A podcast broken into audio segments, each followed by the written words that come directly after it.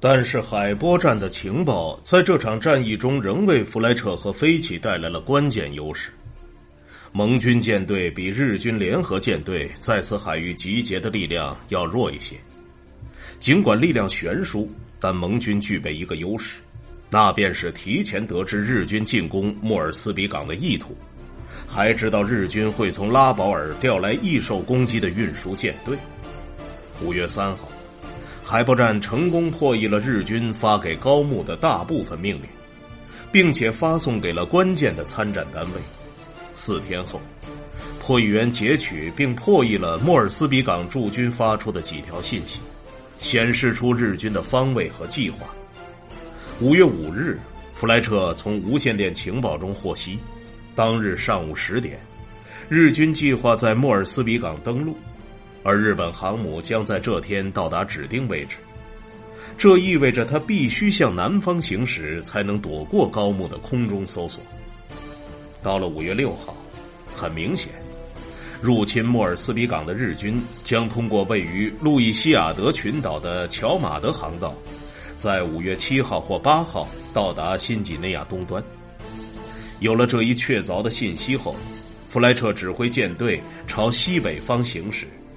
在匀速行驶的过程中，通过尼欧肖号加满油，他希望能够获得攻击日本航母的有利位置。据他判断，日本航母应该是要为日军入侵莫尔斯比港提供掩护。弗莱彻下令进入临战状态，一旦收到发现敌情的报告，就全面发动进攻。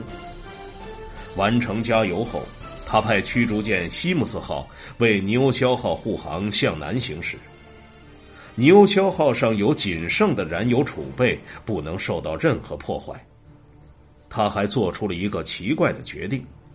派出3艘巡洋舰和3艘驱逐舰作为第3特混大队，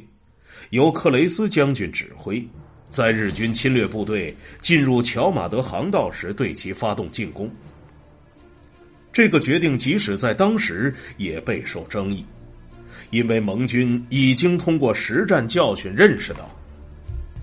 缺乏空中保护的水面舰艇不应该进入敌军占主导地位的海域中。这一决定还使航母失去了大多数警戒舰船。显然，弗莱彻宁可冒这些风险，也要在第17特混舰队与日军激战的同时，阻止日军在莫尔斯比港登陆。弗莱彻以为日军航母仍在北方几百英里外，如果他知道日军航母实际上就在他的东边，在他右方不远处已经进入了珊瑚海，他肯定会大吃一惊的。根据当天早些时候收到的一份侦察报告，高木命令袁中一从所罗门群岛南部迂回向南前进，找到并摧毁美国航母。在这一时刻，第17特混舰队完全暴露于敌军的面前，处于致命的危险中。如果日军更走运一些的话，他们本能取得这场战役的完胜，甚至能在约克城号和列克星敦号加油的时候将他们全部击沉。这一打击可能还会改变中途岛战役的结果，从而改变整场战争的进程。但是日本的侦察报告误把美国航母的方位定在了190度左右，几乎是正南方向。高木对这一报告的解读也与自己已有的想法相吻合。美国航母深入了珊瑚海内部，距离日军的进攻路线很远。5月6号到7号的夜晚，这两支舰队原本相距不到70海里，结果却朝着完全错误的方向寻找对手。黎明时分，厚厚的积云聚集在天空，一股来自南方的冷风席卷了第17特混舰队，顿时气温骤降，狂风大作，海面波涛汹涌，还伴随着时强时弱的暴风雨，能见度仅有10到15英里。列克星敦号的气象官 G.L. 莱英上尉推测封面仅延伸到航母以北几英里的距离，而在塔古拉岛的北方，也就是他们设想的敌军潜伏地，天气应该十分晴朗，能见度极佳。这使他们感到了安心，因为此时恶劣的天气很好地掩护了美军特混舰队，而敌军却暴露在外，一场空袭或许就可以将其歼灭。克雷斯率领的第3特混大队在前一天下午和主力舰队分开后，此时已经位于路易西亚德群岛东部以南115英里处的晴朗天空下。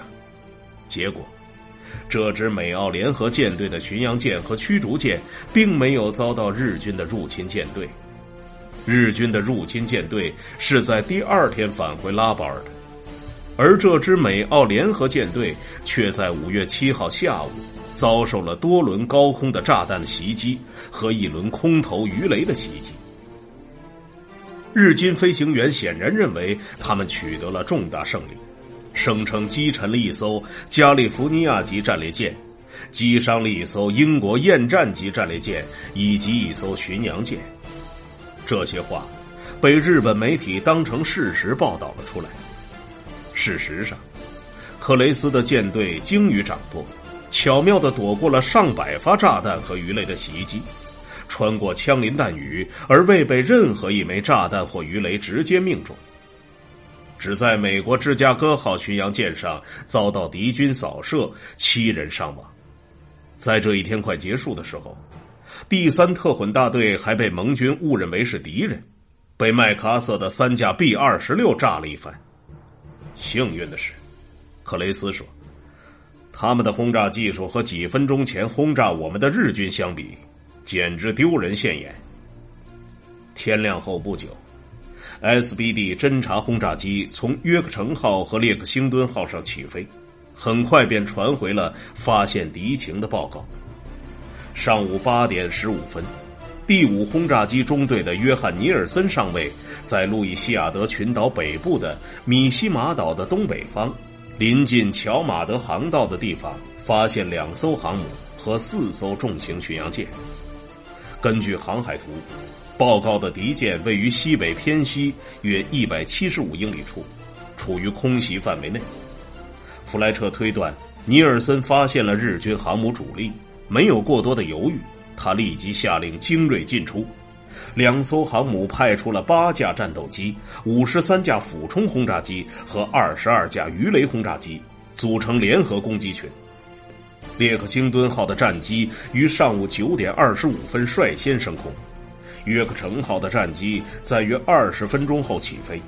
机群迅速爬升，很快便飞出封面，进入晴朗的天空。此时能见度极高，四周景象一览无遗。路易西亚德群岛就在飞机下方，这是一个珊瑚礁环绕的绿色热带群岛，一排排浪花拍打海滩，飞行员可以透过清澈的蔚蓝色的海水直接看到浅浅的沙滩底部。